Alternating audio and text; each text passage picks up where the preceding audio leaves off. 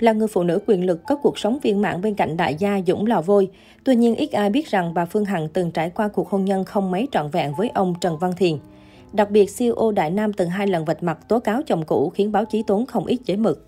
Hơn 7 tháng rộng rãi tố cáo, livestream bóc phốt đường dây chữa bệnh lừa đảo Võ Hoàng Yên và hoạt động kêu gọi từ thiện của nhiều nghệ sĩ nổi tiếng như Thủy Tiên, Đàm Vĩnh Hưng. Đến thời điểm hiện tại, cơ quan chức năng đang vào cuộc điều tra, sớm làm sáng tỏ vụ việc. Ngoài drama không hồi kết, cách đây hơn chục năm, bà Phương Hằng từng làm truyền thông dậy sóng khi hai lần đứng ra tố cáo chồng cũ. Vụ tranh chấp vườn cao su trị giá 170 tỷ, bà Nguyễn Phương Hằng cùng chồng cũ là ông Trần Văn Thiền cùng thành lập công ty trách nhiệm hữu hạn Đông Nam Long theo tỷ lệ 50-50, đặt trụ sở tại 490 trên 58A Lê Quang Định, phường 11, quận Bình Thạnh, thành phố Hồ Chí Minh để trồng cây cao su, sản xuất và kinh doanh giống cao su và các loại cây công nghiệp. Cuối năm 2007, công ty này giải thể để phân chia tài sản. Bà Nguyễn Phương Hằng được chia 3 triệu 623.194 m2 đất trồng cao su, theo giấy chứng nhận quyền sử dụng đất tương ứng. Tuy nhiên, diện tích vườn cao su này của bà Hằng bị ông Thiền giả mạo chữ ký, làm hồ sơ giả để chiếm đoạt. Sau khi phát hiện, bà Nguyễn Phương Hằng tố cáo ông Thiền đến Công an Bình Phước. Nơi này có ra văn bản đề nghị khởi tố vụ án, khởi tố bị can đối với ông Trần Văn Thiền. Nhưng sau đó, Viện Kiểm sát Nhân dân cung cấp không phê chuẩn bà Hằng tiếp tục tố cáo ông Thiền đến cơ quan tố tụng cấp cao hơn. Sau đó bà Hằng còn tuyên bố sẽ nhờ luật sư liên hệ với các cơ quan chức năng để thực hiện các thủ tục pháp lý cần thiết như ủy quyền, công chứng, tặng cho, vườn cao su trị giá 170 tỷ cho đại diện của bộ đội Trường Sa. Kiện chồng cũ vu khống đe dọa bôi nhọ danh dự.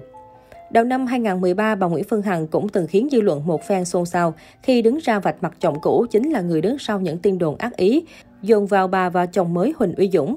Theo bà Nguyễn Phương Hằng, không phải mới đây mà từ mấy năm nay, trước và sau khi kết hôn với ông Huỳnh Uy Dũng, bà Hằng đã phải gánh chịu bao nhiêu lời đồn thị phi đầy ác ý. Trước bức xúc trên báo Lao động, bà Hằng cho biết họ đã vu khống bôi nhọ tôi một cách có hệ thống bằng tờ rơi rải khắp Bình Dương, bằng tin rác trên mạng Internet, bằng truyền khẩu dân gian, rằng tôi là chị Kim Anh, vợ ông Nam Cam. Họ vẽ tôi như một nhân vật bất hảo, nổi cộm trong giới giang hồ, là người vô đạo đức, Gần đây họ gửi nhiều đơn bịa đặt giả mạo chữ ký, không ghi địa chỉ rõ ràng, tố tôi đi vay các ngân hàng Bắc Á, Techcombank hàng ngàn tỷ đồng. Và họ còn vu khống cả lãnh đạo nhà nước dàn xếp nợ nần cho vợ chồng tôi vân vân.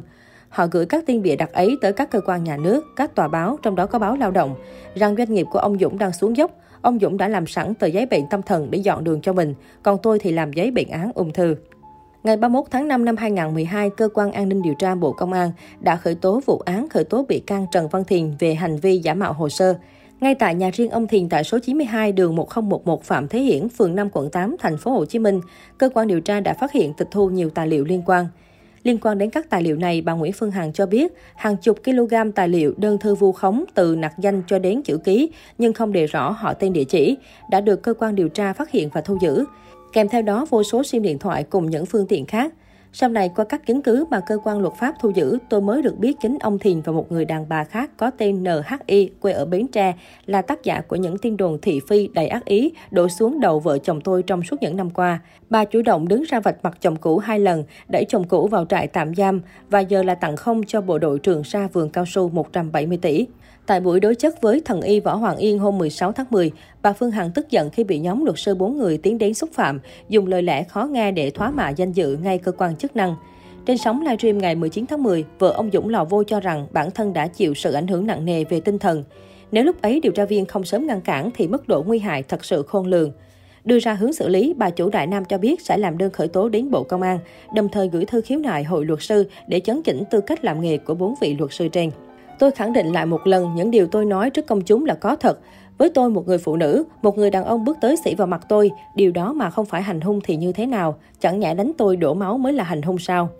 Cùng một lúc, năm người dù không đánh tôi nhưng đã áp đảo về mặt tinh thần tôi và dùng những hành động tay chân sĩ vào mặt tôi. Trước mắt đó chính là hành hung tinh thần tôi, uy hiếp tinh thần tôi, thì sao không gọi là hành hung? Tôi được trả lời rằng ở công an không có camera, đó là điều tôi sốc đầu tiên. Điều thứ hai, tôi được điều tra viên khuyến khích phủ nhận câu chuyện bị hành hung vì họ giải thích, không có chuyện đánh nhau, chỉ có cãi nhau qua lại. Tôi đã từng nói với quý vị, khi mình nói chuyện với ai đó mà ghi âm là mình hàng, và mình ghi âm là có ý đồ xấu. Nhưng ở đây tôi tự vệ vì ở đó không có camera. Khuyến khích tôi nhưng tôi không đồng tình bởi vì sao? Nếu tôi phủ nhận tôi đã vu khống cho năm con người luật sư này và vu khống cho cả cơ quan công an, thì tôi lập tức bị ở tù. Cho nên tôi không đồng ý với biên bản khuyến khích.